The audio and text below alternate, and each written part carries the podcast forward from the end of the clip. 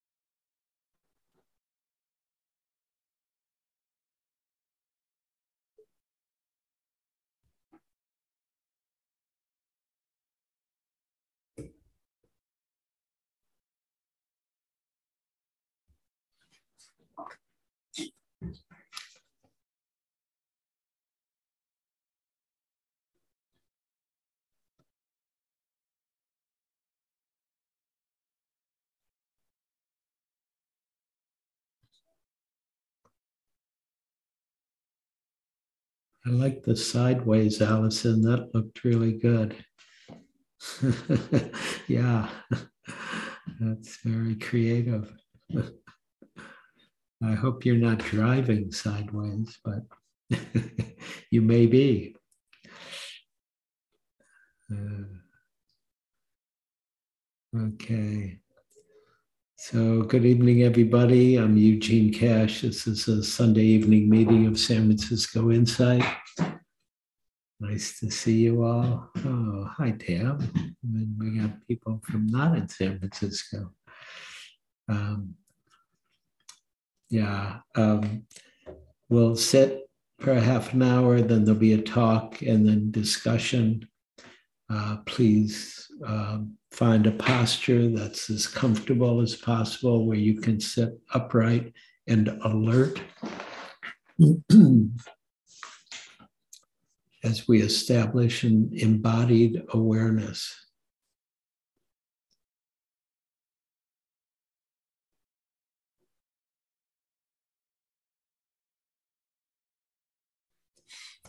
So let your let the awareness saturate your body for a moment.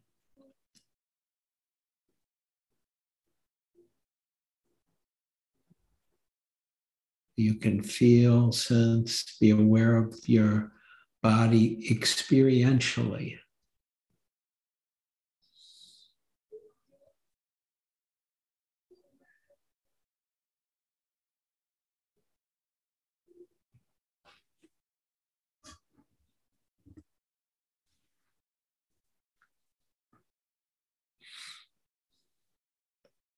It's very helpful if you can sit on your sits bones so that there's an uprightness that begins at the base of the spine and goes all the way through the back of the neck.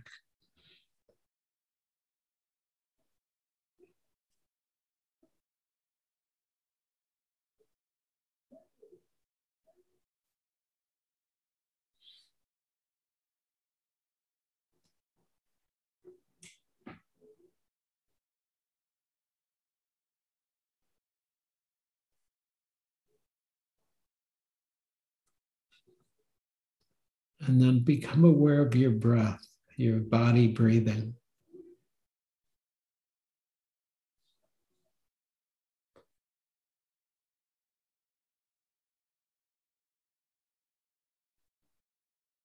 And notice the experience of the body breathing, the sensations that are created by your life's breath.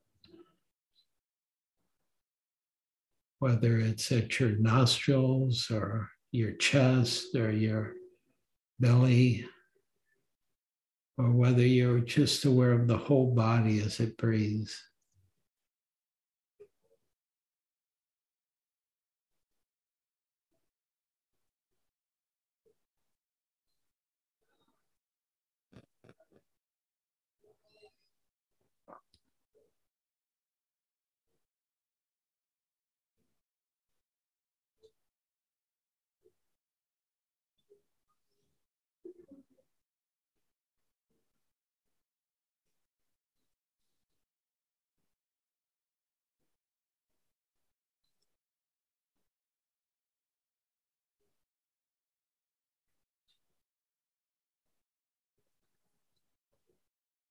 And we begin the meditation by establishing a sense of embodiment and breathing and aliveness. So, this embodied awareness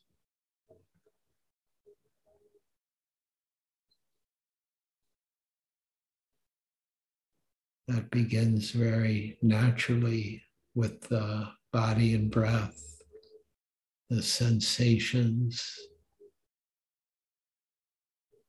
the temperature of the body, warm or cool,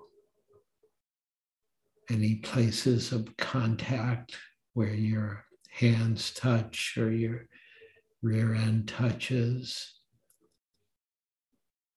or the contact of your lips touching one another or your eyelids.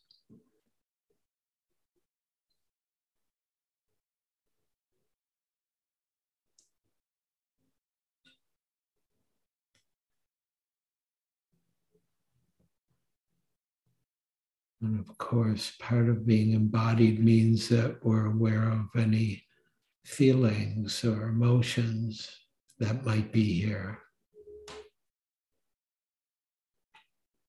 Whatever's come in with you.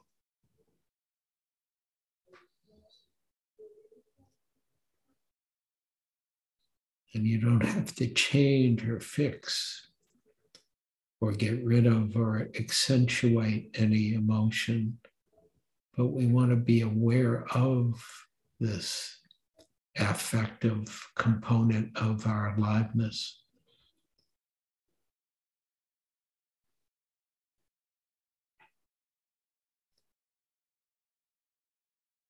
We also want to include the mental component, the thoughts or ideas or beliefs or opinions or desires that may be here.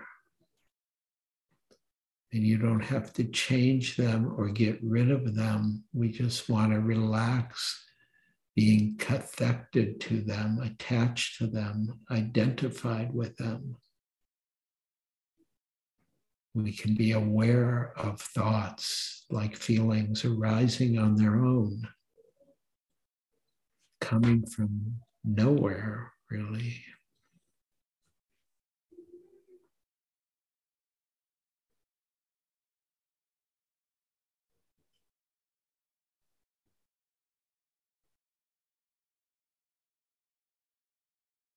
So we establish this embodied awareness that includes all of the phenomena that appears for living human beings.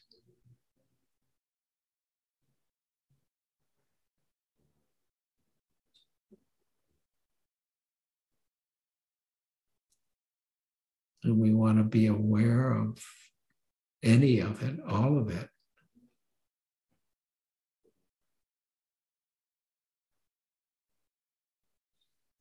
And when you feel here settled,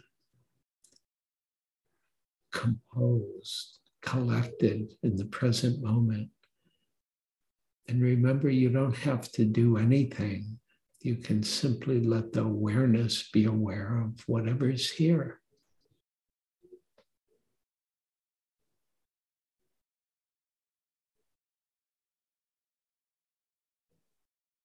Because we're not doing the awareness.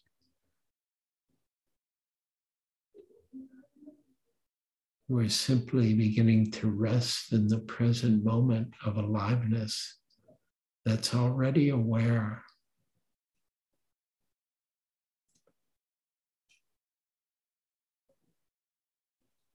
letting yourself be very relaxed wherever you are in the schema of meditation, in the unfolding of the meditative process. Because you could stay with the breath or the body or any emotion or thoughts, or just be aware of awareness itself.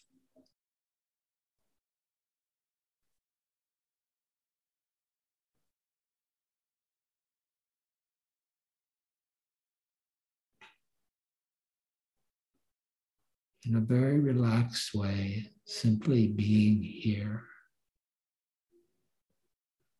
and being aware of being here.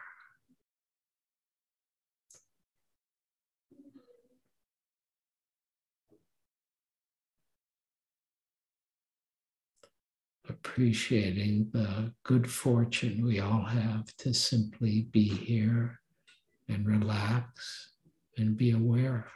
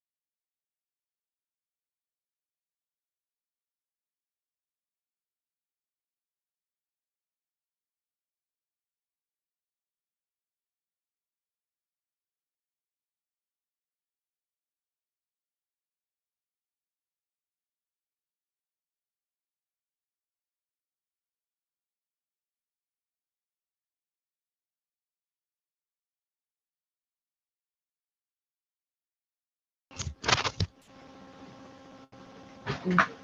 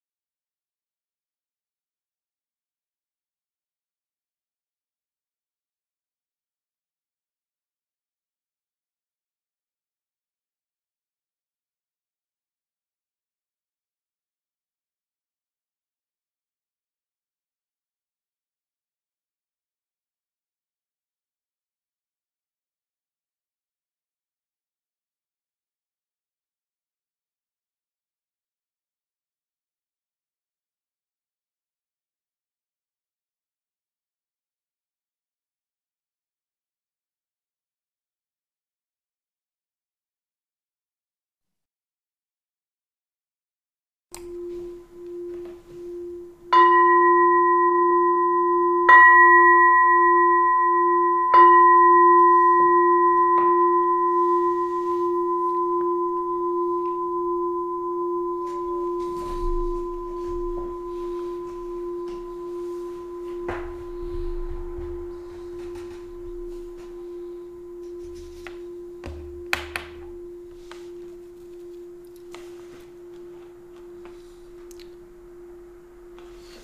have a few moments for announcements. Paul, I think you're you doing announcements? Yeah. Great. So, good evening, everyone.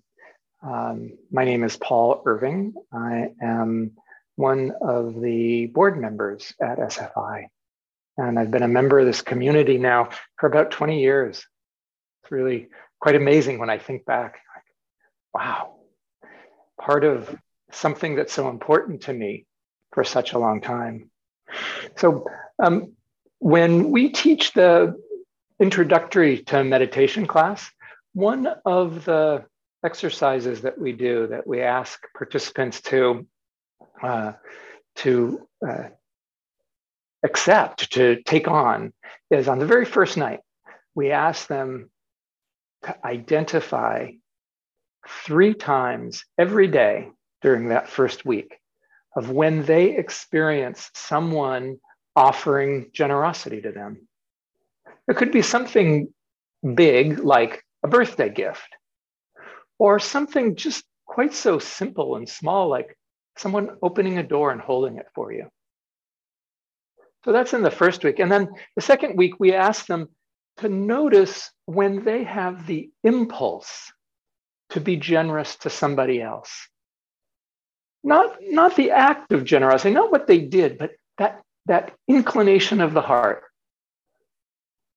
I'm telling you this because in my experience, it's generosity that really is at the, the heart of our practice. It's the softening of all of the ways that we think the world ought to be and rather being present with what's true right in this moment. And in doing that, it opens our hearts to allow that generosity to come forward. And there's this reciprocity of both giving and receiving and giving and receiving. And that's how this tradition has uh, survived for 2,600 years. This cycle of generosity, of teachers offering the teachings to anyone who wants to listen, and those who listen to offer generosity back. So um, we invite you, if you so feel like you would like to um, extend that generosity to San Francisco Insight, there's a couple of ways to do it. One of the just most efficient ways in our capitalist society is to offer a donation of money. And you can do that by going to our website and we have a, um, a PayPal account and you can donate that way. Um, I think Johnny's going to put in the chat the address for that. Um, you can also offer yourself, your time. We have a caring committee, which has been set up specifically for people in the Sangha who have extraordinary needs. You know, someone who um, has just been in the hospital and needs someone to go get drugs for their, you know, go to the pharmacy to get their prescriptions for them or to take them to a follow up appointment, those kind of things. So you can also find information about that on our website. Uh, so that would be another way that you can offer generosity.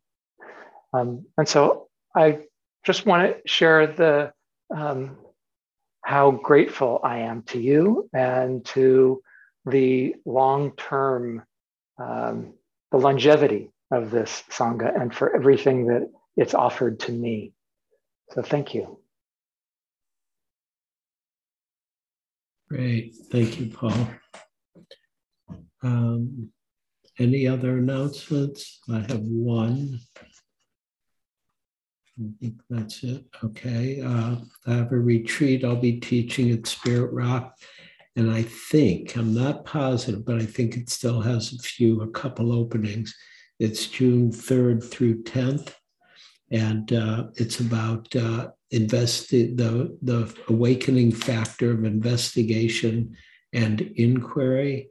And it's with myself, it's with Erin Treat, who's a good friend, teacher from Colorado, and uh, Vinny Ferraro, who I think many of you know. Vinny was part of the Dharma Punks world for many years and teaches um, still. And um, also with Syra Smith will be teaching with us, who's been teaching at the Wednesday, uh, excuse me, the Monday teaching at SFI. And also the movements by uh, Hakim um, Tafari, who's who's just a great good friend of mine who does great movement. So we should have some, you know, kind of vipassana fun on this retreat. And please join us if you're interested. And uh, Going to give a talk. I believe, Amy, this was your suggestion. Is that okay? I, couldn't remember your name. I was like trying to find your name, but great. So this was because I'd asked, and I'm still asking for people's suggestion about what you would like me to talk about. And Amy brought up this question about both and. And she said, Oh, yeah, you always tell us to be mindful of the you know, breath, body, heart, mind, and then don't do anything. Like, uh, you know, how do you do both? And how do, how do you, what is that? And how, can you speak more about it? At least that's how I heard you.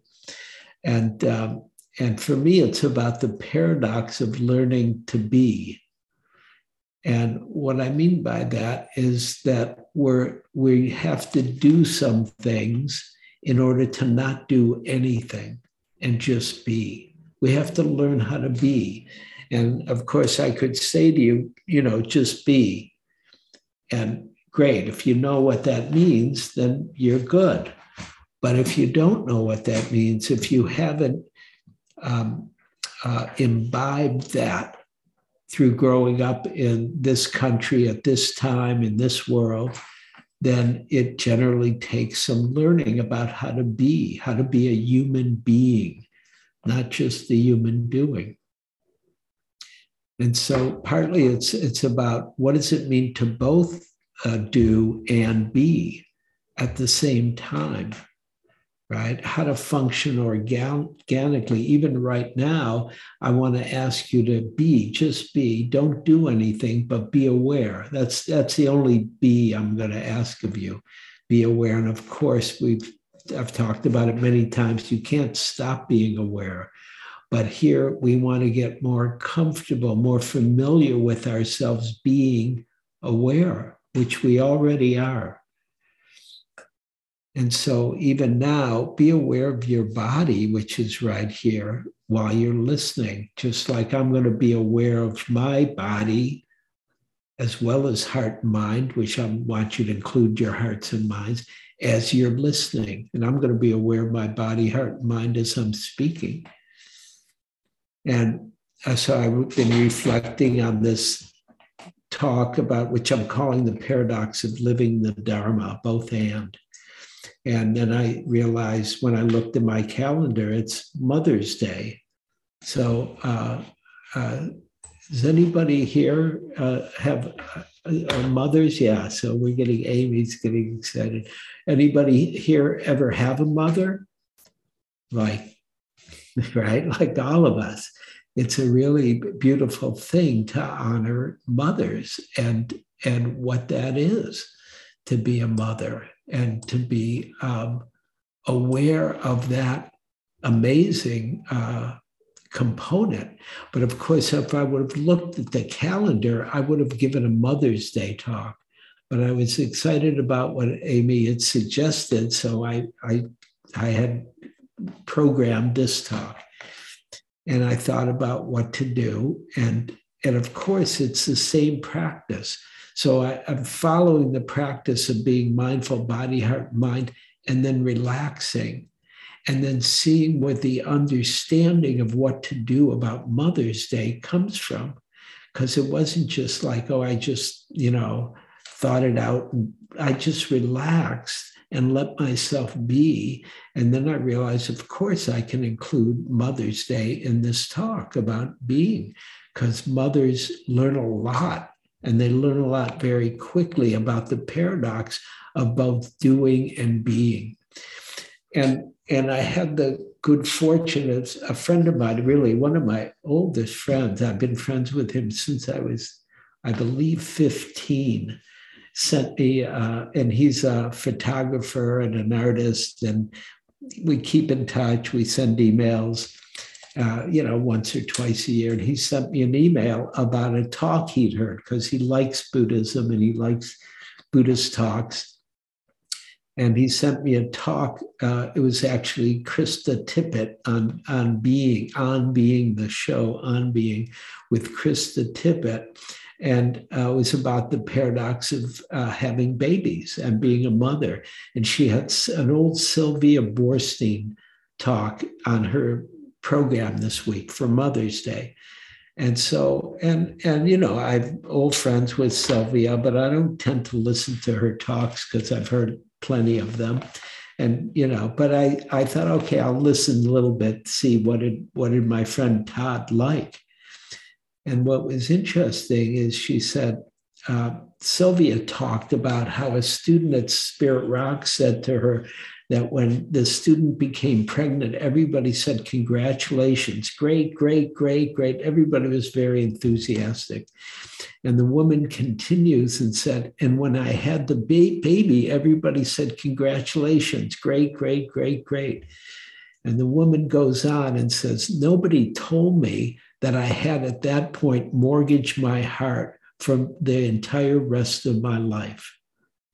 Nobody told me I had at that point mortgaged my heart for the entire rest of my life because my happiness now depends on this baby being well and healthy and nothing bad happening to it. Nobody tells you that. They don't say when, when they hear, they don't say, uh oh, brace yourself. They say, congratulations, because, you know, it's both. It is congratulations. And this is Sylvia speaking now. It is congratulations. It's the most amazing thing we can do. Uh, as we've said, to create a new life that comes out with fingernails and eyelashes and all its fingers and toes. And it's an amazing thing. And it's extremely awakening in the sense of knowing how vulnerable we are.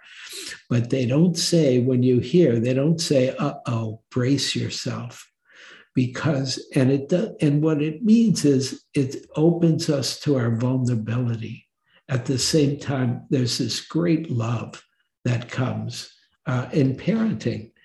And I'm not, and of course, I always feel like I have to say this these days, but of course, I'm not saying every parent has exactly the same experience, but I'm speaking archetypically about what it means to parent and give birth and have a relatively healthy baby and love that baby, which is the optimal parenting that we all hope we have or that we're able to give to our children if we have children. And so we're, we're, we're learning to open to the totality of our experience with this both and practice, to the totality of our experience, both and includes a kind of equanimity. And I was reflecting on it as I was out and about early this morning, taking my early walk. And it was really, it was very uh, cold and uh, early this morning, like, it was, you know, San Francisco cold. Let me be clear about that, meaning 48. And, uh, and uh, and I was walking towards the ocean, so it was windy, and the wind was just blowing at me, and it was very unfriendly. But the day was still gorgeous, even though it was not just, it didn't just feel great. And so it was both and. It was uncomfortable. It was a little unfriendly. It felt like the weather, and it was and it was beautiful.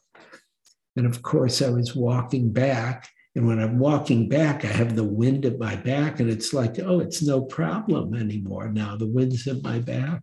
I'm not even thinking about it and all of a sudden, and and in, in the park, and here in the park in Golden Gate Park in San Francisco, we have a decent amount of coyotes. And so I and there, and there was this big coyote right in front of me, you know, like 20 feet away, totally relaxed. Like this coyote was relaxed. He was he or she, I don't know, or they, however they identify. They're walking across the street in a very relaxed way. And and uh, and then going into the uh, grassy part and then weaving their way around and and uh, and it's just so beautiful and and wild to see the coyote and then i'm also watch my mind i'm like oh i want to make sure to tell my uh, wife who goes out with her little dog not to let the dog off the leash this morning right around where we live because there's this big coyote there, and the coyotes really are friendly with these little bitty dogs because they think they're squirrels. They're not thinking this is Pam's dog or anything. And uh, actually, I saw a coyote get a squirrel recently. It was like, whoa, it's it's wild. And there's something beautiful about being with the wildness of reality.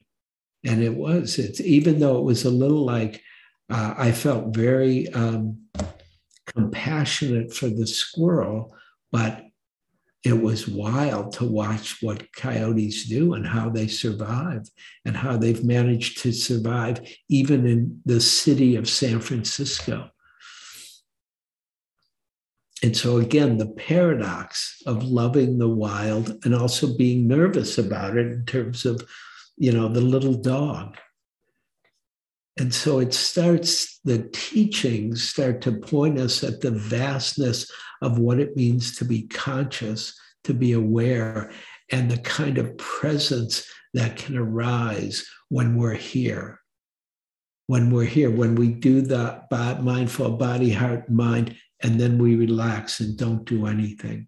The presence of, of awareness itself. And I uh, also, somebody, uh, a fr- friend of mine, a woman named Cynthia Luna, who's a Mexican American woman, friend of mine, um, and she said she wrote a poem. She she she said said, oh, she had asked me what I was teaching, and I told her. She said, well, I have a good poem for you. I said, send it to me, and she did, and I like it, so I, I'm going to include it. In the poem, it says Cynthia Luna wrote, I want to live undone. I want to live undone like the river flows, held by grace at every turn. I want to live undone like the river flows, held by grace at every turn. And Cynthia is pointing at the beauty and the magic and the mystery of being alive and conscious and present and going with the flow of reality that carries us. Another um, another example I thought of when I was reflecting on this is wabi sabi. And some of you may know wabi sabi is a worldview uh, from Japan, a worldview centered on the acceptance of transience and imperfection, both. And the uh, aesthetic uh, described as appreciating beauty that is imperfect, impermanent, and incomplete in nature. And so you'll see, in, if you've been to Japan or even here at the Japanese tea garden, uh, there's a little rock garden. And right, it's a garden made of all rocks, right? And it's gorgeous, but it's not perfect. And it's again that, that uh, magic or mystery of the uh, beauty of things that are not perfect and actually, I thought of um, what happens with uh, Tibetan Buddhist sand paintings, that the monastics will create these gorgeous mandalas of colors and shapes. I mean, very refined, all made out of sand. And then at the end, they sweep it all up and put it into an urn because it's it's impermanent and it's imperfect and it's never done. But wabi sabi, there's a quote I, I read from a, a person, Leonard Cohen, who said, Wabi sabi is exactly about the delicate balance between the pleasure we get from things and the pleasure we get from freedom from things. Wabi sabi is exactly about the delicate balance between the pleasure we get from things and the pleasure we get from freedom from things.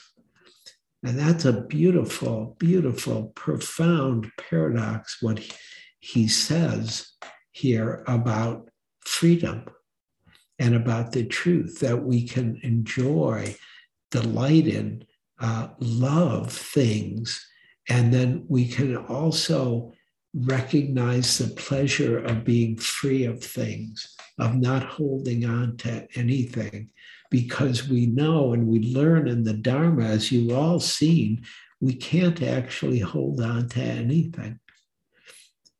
And so it begins to, that kind of um,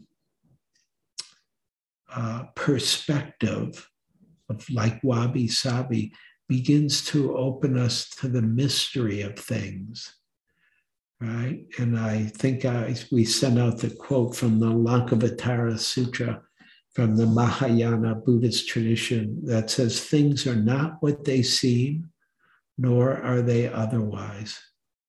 It's just the deepest Dharma. I always feel like I should just stop right there. Things are not what they seem, nor are they otherwise. It's all so magical. It's all here, and it's it's all not exactly here the way we think it's here. There's so much more to reality than what we think it is. And in the Zen tradition, they talk about both and slightly differently, but same, beginning to point at the mystery, a story about a disciple asks the master, What can I do to get enlightened? Right? That's a legit question right? I, I believe we all keep asking that what can I do to get enlightened or more enlightened or better enlightenment? And the master says to the student, uh, what when the student says, What can I do to get enlightened? The master says, About as much as you can do to make the sun rise. Okay. About as much as you can do to make the sun rise. And the disciple says, then why am I doing all these practices, right? Why am I being, I'm, I'm adding on here now, what, why am I being mindful of the breath, the body, the feelings, the thoughts, the perceptions, the where, you know, why am I doing all these practices? And the master says, so that you can be awake when the sun rises, right? And that's part of the paradox that Amy was pointing at about you keep telling us to do, you know, all these practices, and then you say, don't do anything, right? So you can be there when you don't do anything. And it begins to open more and more to the mystery of being. Zen also has another piece that I like uh, that are called the four propositions. And the four propositions are about a, a, Buddhist analysis of the possibilities of the nature of reality.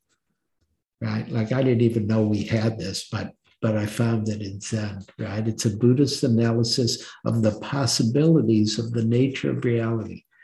And the first um, uh, proposition, right, of these four propositions, the first proposition is that there is existence. And the second proposition is there is non existence. And the third proposition is there is both existence and non existence. And of course, the fourth proposition is there is neither existence nor non existence. Right?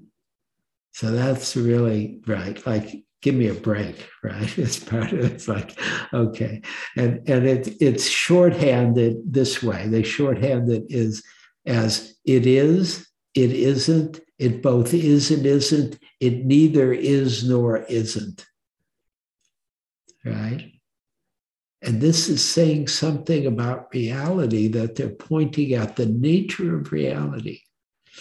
And of course, the this second part, the shorthand, it is, it isn't, it both is and isn't, it neither is and isn't.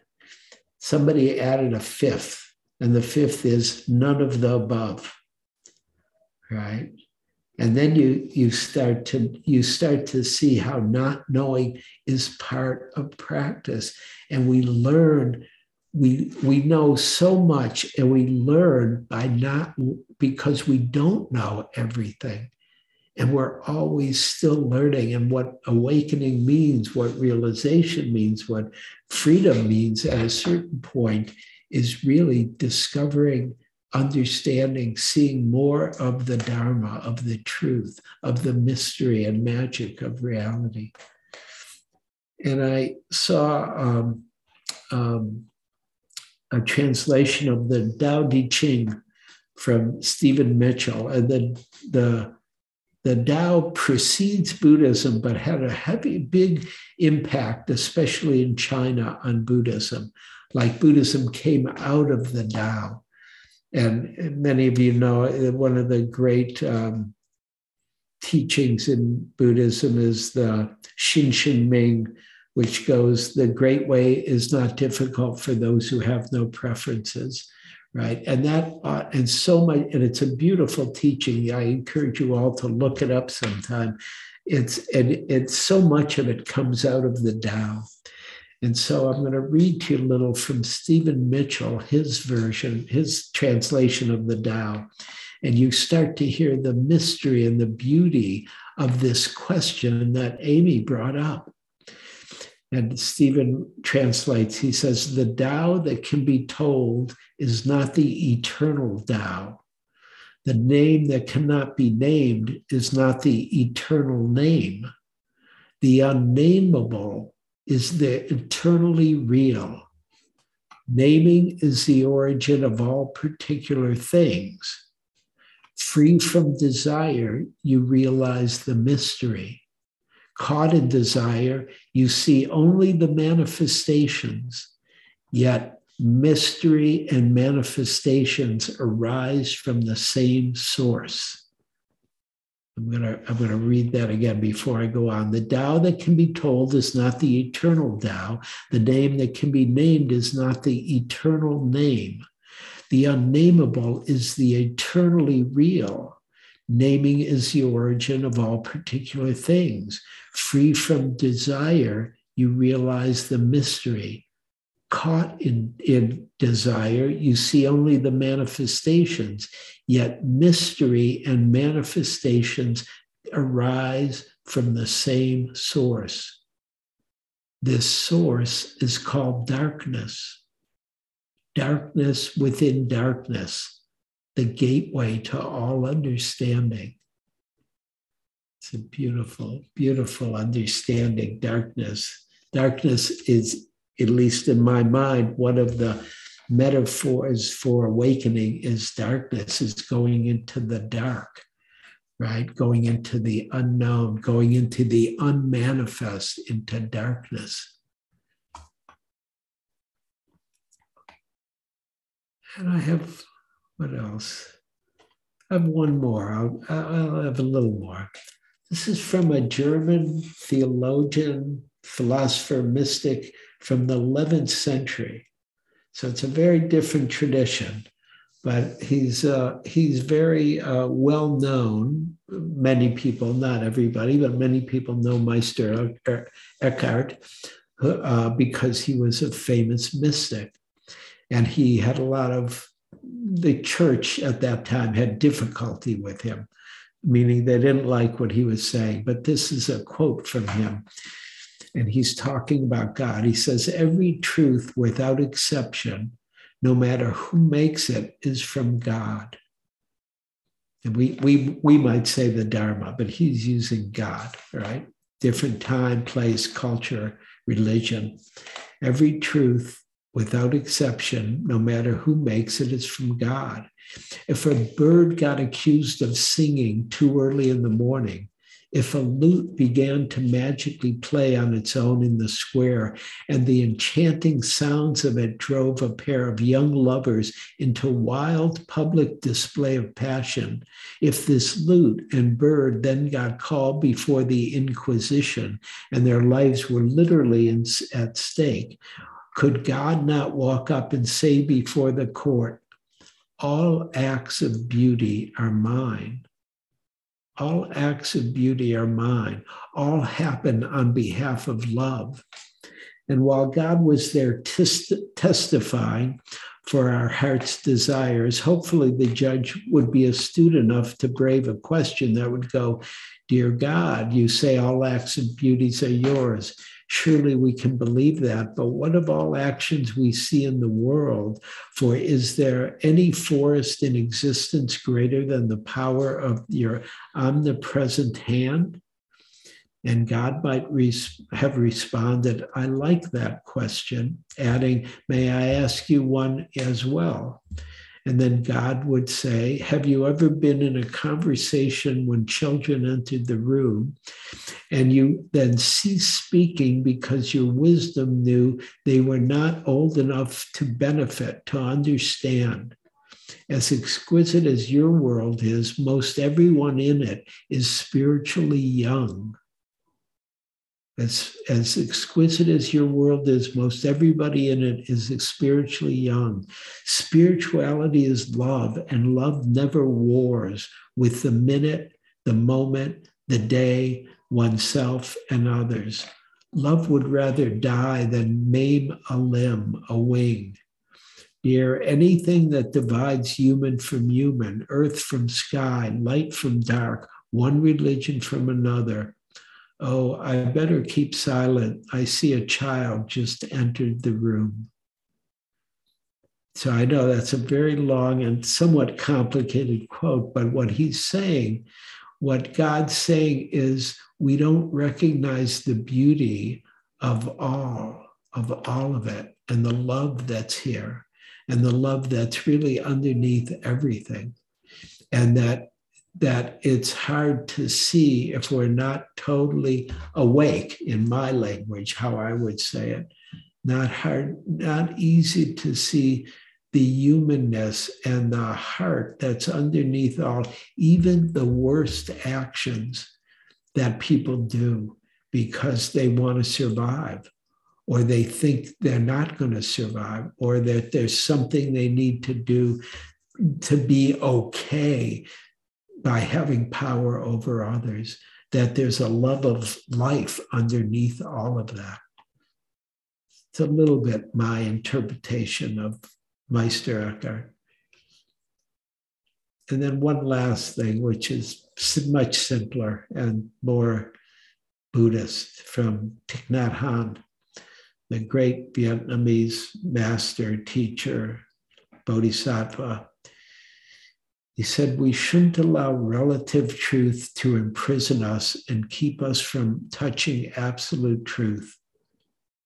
We shouldn't allow relative truth to imprison us and keep us from touching absolute truth.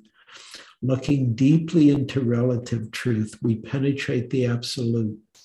Relative and absolute truths inter embrace.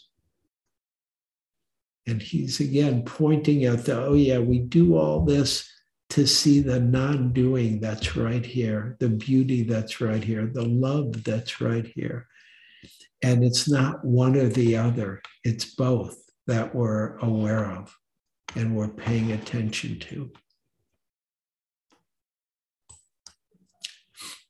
So, those are a few thoughts about both and. And if you know, I'd love to hear from you, whatever you might think, say, feel. Was that uh, any questions, any comments? what was interesting, what wasn't interesting. Did that help at all, Amy? Uh, of course, you don't have to be the only one who answers. Anybody can respond. And I'll, just, uh, I'll say something super quick. That, that so wait, wait, wait, wait, wait, wait, wait, wait, I, I want to switch to speaker view when people talk. Go ahead. Hi. I just wanted to chime in really quick and say that was completely excellent and, and met all my um, ideas of what could possibly stem from this idea. Um, and then I also want to say at the Great. very end, I have another another um, possible idea for talk, but I'll tell you at the end. okay, I'll tell me back. at the end. Okay, but good. Your ideas are good. I like your ideas. So thank you. Okay. Oh, Amy. We've got two Amy's. Yeah, so I'm not the Amy who yeah. had this right wonderful idea. Um, I'm at San Francisco Zen Center. I'm at City Center. Oh, really? And and you have just given me the most Zen talk I think I've heard. um, and, and I sort of raised my hand quickly because I feel like my understanding is like an optical illusion. You know, the face in the vase. It's like it comes and it goes, and it so, my biggest difficulty has been in seeing a, a, point of view that I held without realizing it that that I was for 50 years searching for an ultimate truth, seeking for a reality that because it was unknown and mysterious, somehow I made it unknowable and sort of put it out there like a god. Mm-hmm. And um, in the tradition I was in, it was called real I. So we have, you know, our imaginary conventional self, and then this other thing, which then got beyond. Um, I mean, all I could see was my lack of connection with it. Um, and I've had some intellectual insight about that. But my question now is that I still can feel that if I don't have the um, sensation of struggle, uh, I feel like I'm asleep, I'm dreaming. Uh-huh. you know what I that yeah yeah yeah yeah okay then i'm going to stop if you got me so so okay so why, why don't you just dream because my deepest intention is to be my most intimate awake aware self and i don't feel I can waste time either. Right. Uh, okay, that all makes sense. But I'm, I'm, what I'm pointing you at is how can you relax about the idea that you're dreaming? Because you're not dreaming. You're right here. But to spend hours lost in in what? Sleep. Yeah, well, I think it's really good to sleep. Personally, I like to sleep. At I night? take naps every. I take naps during the day too. I like. No, I don't mean that kind of sleep. You know what? I mean. Yeah. Okay. Well, I'm suggesting that you're aware that you're asleep, so you're not asleep. Sometimes, yes. Sometimes I can watch and I Uh-huh. see, right, the thoughts arising, the the feelings, the tensions, the Right. but other times, no, I don't see when I fall asleep and spend hours Uh-huh. away. So, what can you do to relax about it so that you can be diligent? Which I see, I hear your diligence, and, and I know you, I know it's here, but the hardness or harshness is not helpful. It's and not so, it's so harsh with my body in particular. yeah. So hard. And I, I would really like to support you not being harsh with yourself, body, heart, or mind. And, and of course, you know, and I know you well enough to know you know a lot about how to inquire. And so part of your inquiry is about why are you being harsh with yourself that you can do on your own and keep looking at what are the causes and conditions that have put that in place. I mean, this incessant belief system that even my moments of being in my body, in the present moment, foot on the floor, have to be leading to something. Right. And that's that's a very uh, uh, it's a funny way to say it, capitalistic way to think about it. It's very mechanical way to think about awakening. Mhm. And it's very normal. I don't mean it's just you. We all think, oh, yeah, if I do A, B, C, D, E, then F will happen. And why isn't F here yet? And how much do I have to pay to, for E to get to F? And I'm making a slightly different suggestion for you Okay. to uh, to um, relax and just be here because your heart's already here. It's getting more open from my being in this um, safe, brave space of Sangha. That's, that's just helped me enormously. That's part of the beauty of Sangha and the power of Sangha is we don't do it alone. And I'm glad you're at Zen Center. Are you there for a while? Yeah. Yeah, So- yeah. Something's come up, coming up in the next few weeks. Pardon? Something special is happening in the next few weeks. Yeah, so Pam Weiss will be teaching at Zen Yeah, Center in the next few weeks. So, so and she's very excited about it. So I'm sure you and you're doing the Shin Shin Ming, which is just fantastic. But Yes. don't tell don't tell her I said that if she hasn't told anybody yet. No, she she said with oh, us. Oh, okay. Okay. Thank Okay, you. well have a have a great retreat. Thank you so much. Sure. Take care. Okay, Jim.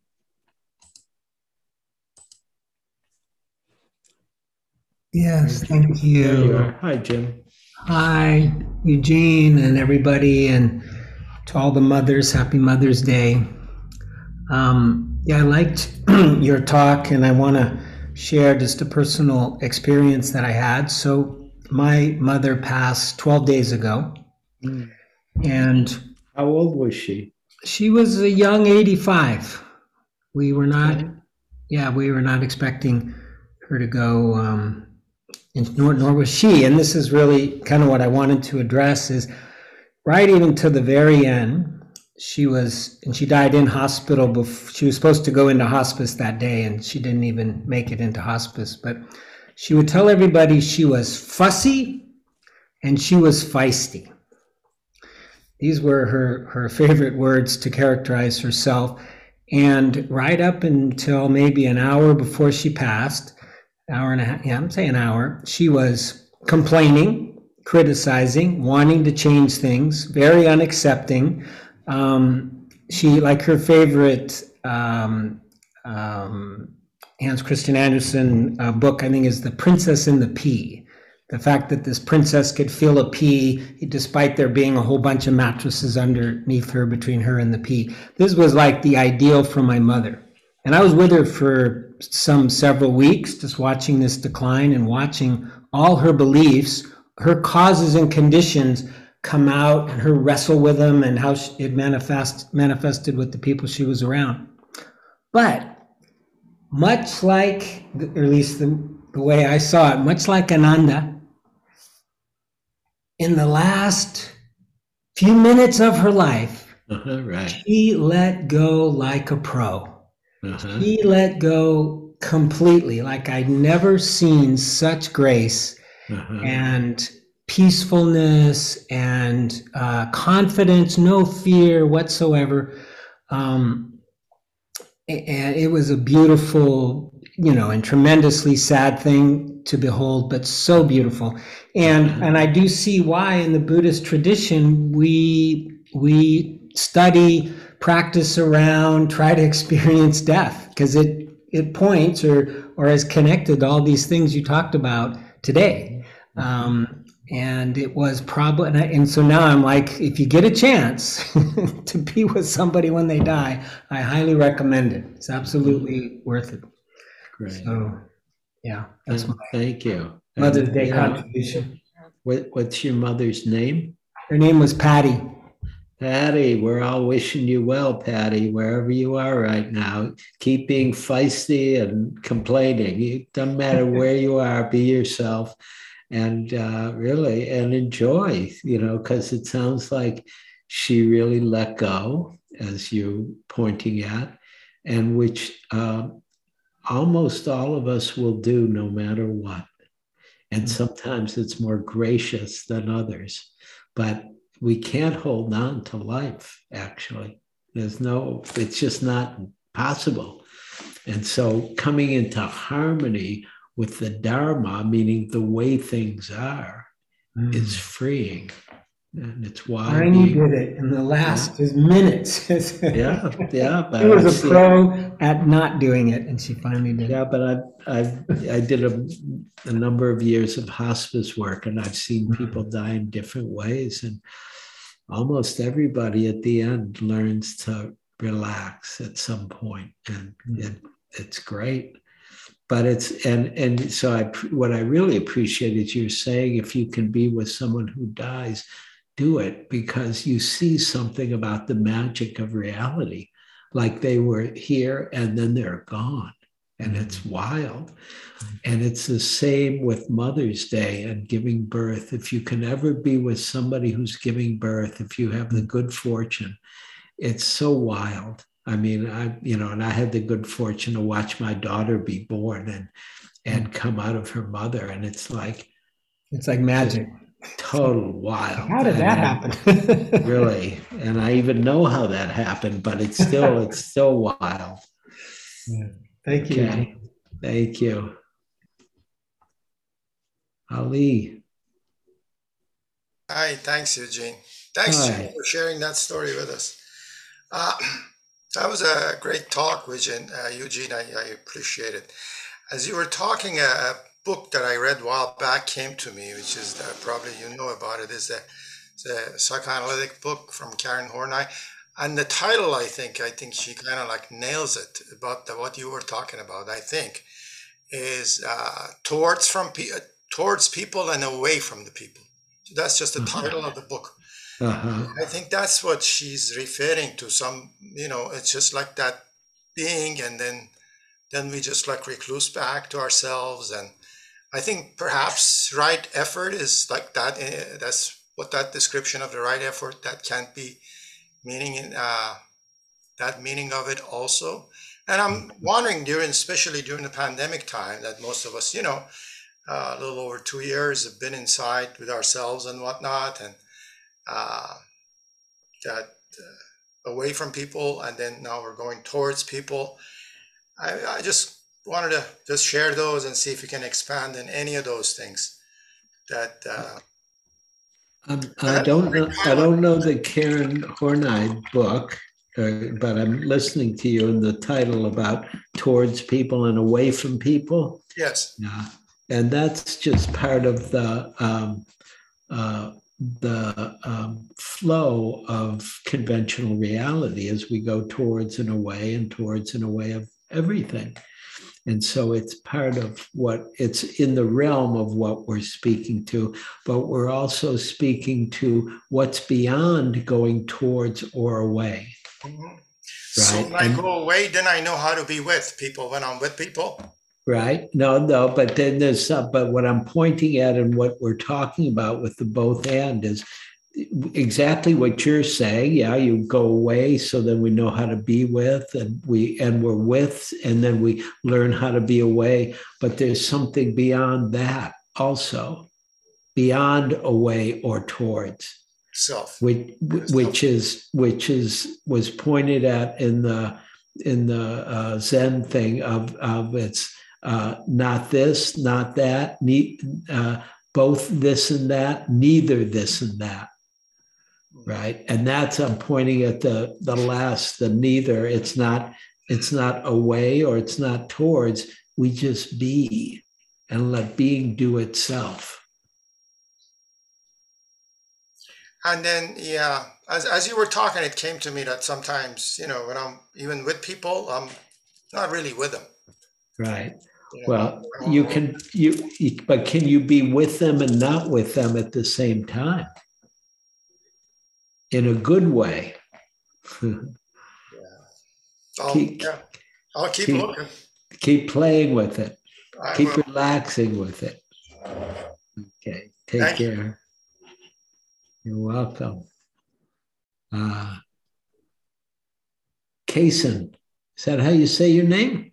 Yeah, yeah, it is. Hi. Uh, oh, hi. I'm, I'm, uh, I'm tuning in from San Diego, and oh, um, oh, great. I just wanted to say that I um, I heard you, uh, I, or I, I, attended your Zoom talk back in, in February for the Durango Sangha. And since then, I've been uh, tuning into this uh, Sangha as I can, uh, trying to catch you. And uh, I'm just Great. so glad, so, so glad to hear you again. Uh, really enjoyed the teaching. Great. Thank you. What, what did you enjoy about it?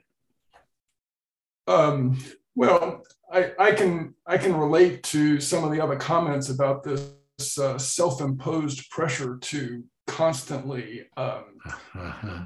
constantly figure things out, and um, I mean I I I'm, I'm, I vacillate in seriousness of my practice, and when I am serious, I'm like, okay, I'm gonna I'm gonna I'm gonna get this. I'm gonna figure it out. I'm gonna put all this into action, and it's I mean I um, I think the opportunity for me is to do less of that and to just, um, folks, like like you say, just kind of be okay with with being and and exploring uh-huh. the the let, let, letting some of the mystery be there um, yes. versus um, uh, versus the type A uh, constant constantly seeking, I guess. Right. Yeah. No, great. And that's really important for uh, many of us is to relax our getting there because where we're getting there, where we're where we're going is where we already are. That's the paradox. I mean, what we seek, uh, I'm trying to remember who said that might have been St. Francis, but I can't remember it. What you are what you seek is a beautiful quote. You are, it's right here. It's right. I mean, I'm I'm pointing at you and it's like I'm looking at you and it's right here. The the beauty, the goodness, the love, the the care, the uh, the wisdom is here, and we just want to keep let it unfold itself, right? And and it does take some work, but it also takes not working too much. took me many many years to learn how to not work too much at meditation. I was so good at being really um, macho about it. I was a macho meditator. I was like, no, nobody could sit longer than me. That's how I. That was the thing. If anybody sat longer than me, I, I wouldn't. I wouldn't get up from the retreat. I'd, I'd wait, and then you know, and finally I realized, what? Who, who cares how long anybody sits? That's not the goal. But but I had that kind of capitalistic, get more, do it, bigger, better, you know, slightly male macho way of thinking and uh, and and and then when that relaxes like oh my god it's so freeing not to be bound by those kind of beliefs and ideas right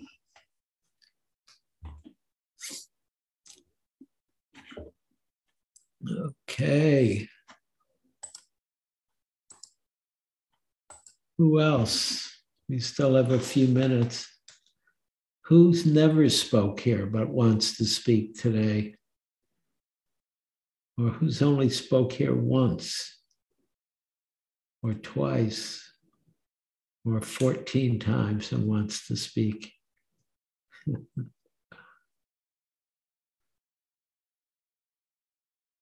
or maybe we're done. Oh, there we go. Allison? Are you raising your hand? Okay.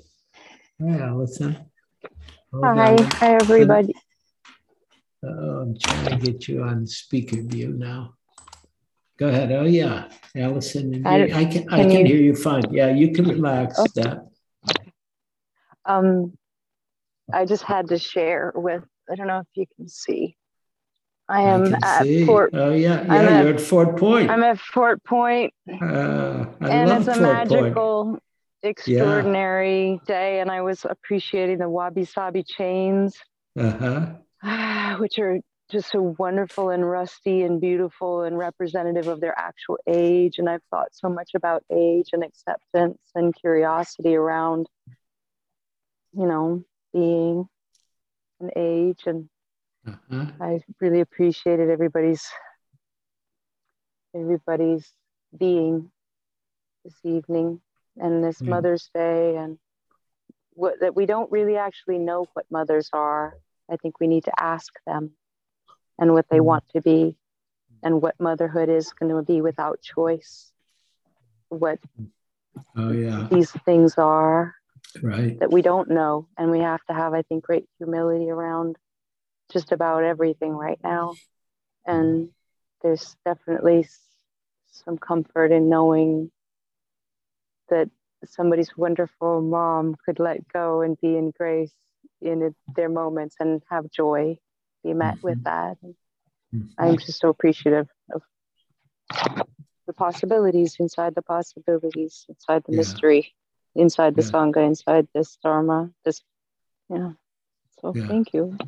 Well, thank, wait, wait, thank you. No, it's all great what you said. I mean, every piece of it from just being at Fort Point, where I almost got arrested in Fort Point recently, not too long ago.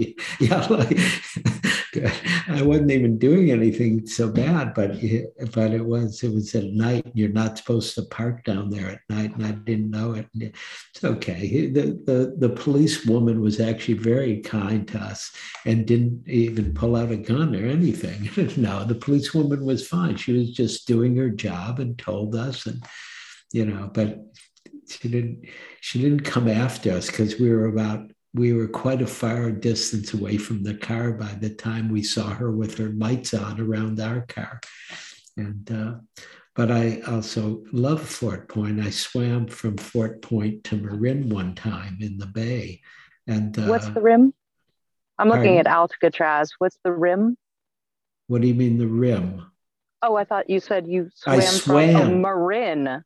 Oh, to Marin. Yeah, to Marin. Marin. I you know Marin? Rim. Oh yeah. Well, yeah. we don't we don't talk about that place that's north of San Francisco too much, but uh, but uh, and and also what you also are bringing in about mothers and now the current uh, world and difficulty that's may may maybe happen hasn't happened yet of the of the um, you know Roe versus Wade uh, Supreme Court decision that may be coming, and we'll see what happens, and we'll deal with it when it comes. Because I remember before there was Roe versus Wade, right? I'm old enough to remember before that. And it was a big deal about getting abortions before that because you had to pay money and it was illegal and et cetera, et cetera. And so there's a lot you've brought in that we can then contemplate as we go forward from this uh, doing and not doing life. Because uh, we do want to do some things, even though we want to do them from our hearts, even if it's a fierceness that we want to bring from our hearts.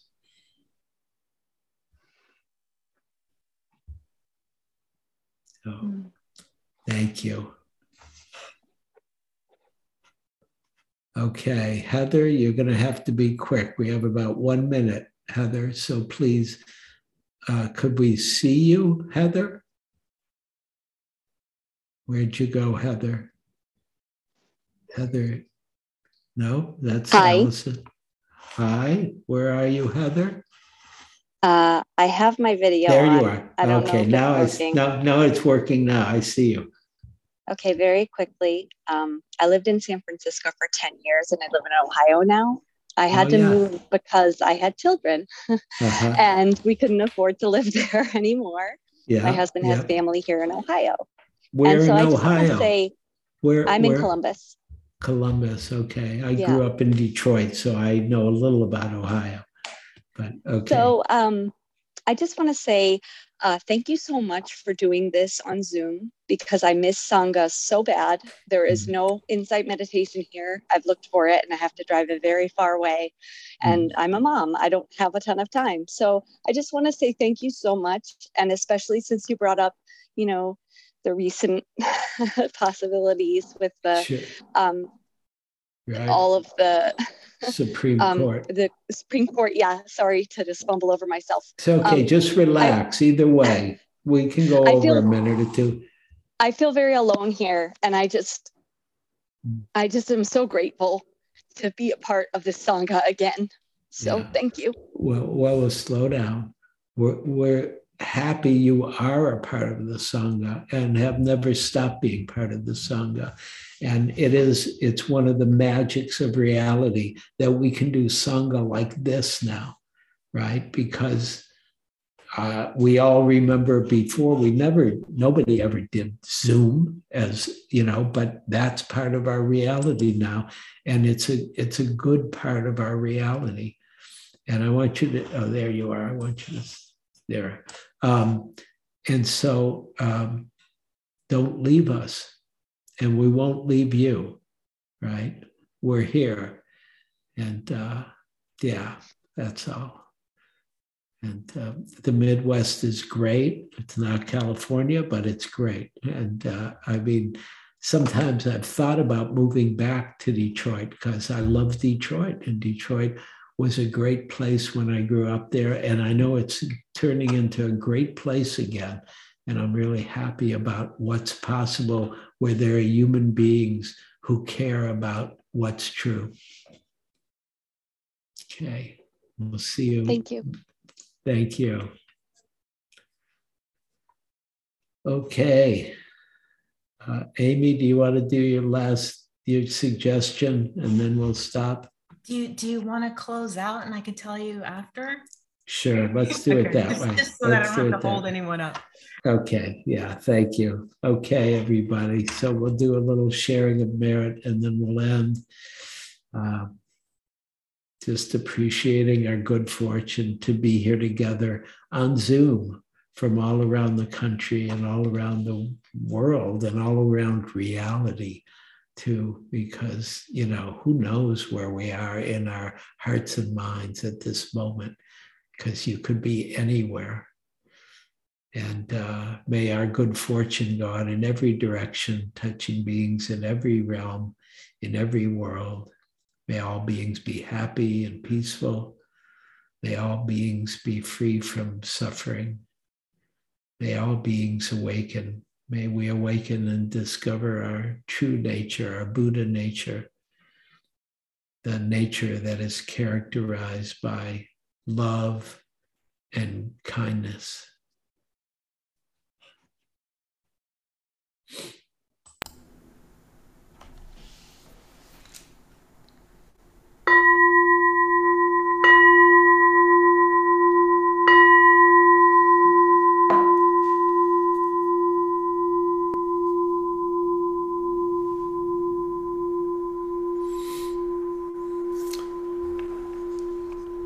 Hold on a second, I'll look and see who's going to be here next week because I'm not, actually, I think it's Frank Ostaseski, but I'm not positive. Let me see.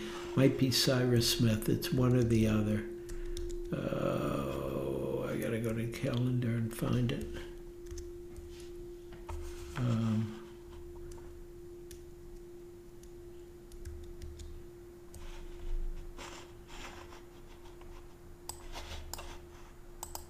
yeah, Frank Ostaseski, good friend of ours, founder of the Zen Hospice Project. He'll be here next week.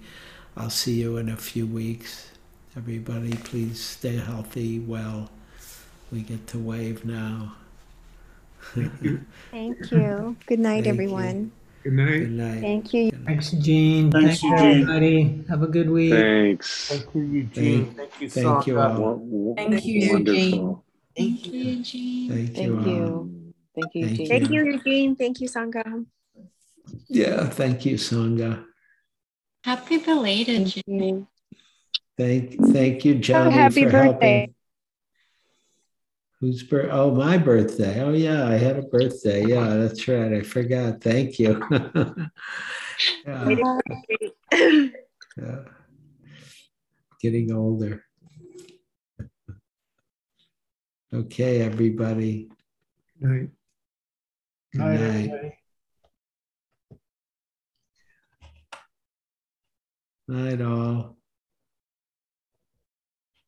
Should I stop Okay. recording? Yeah, you can stop recording. yeah, thank you, Johnny. Thank you for listening. To learn how you can support the teachers and Dharma Seed, please visit dharmaseed.org slash donate.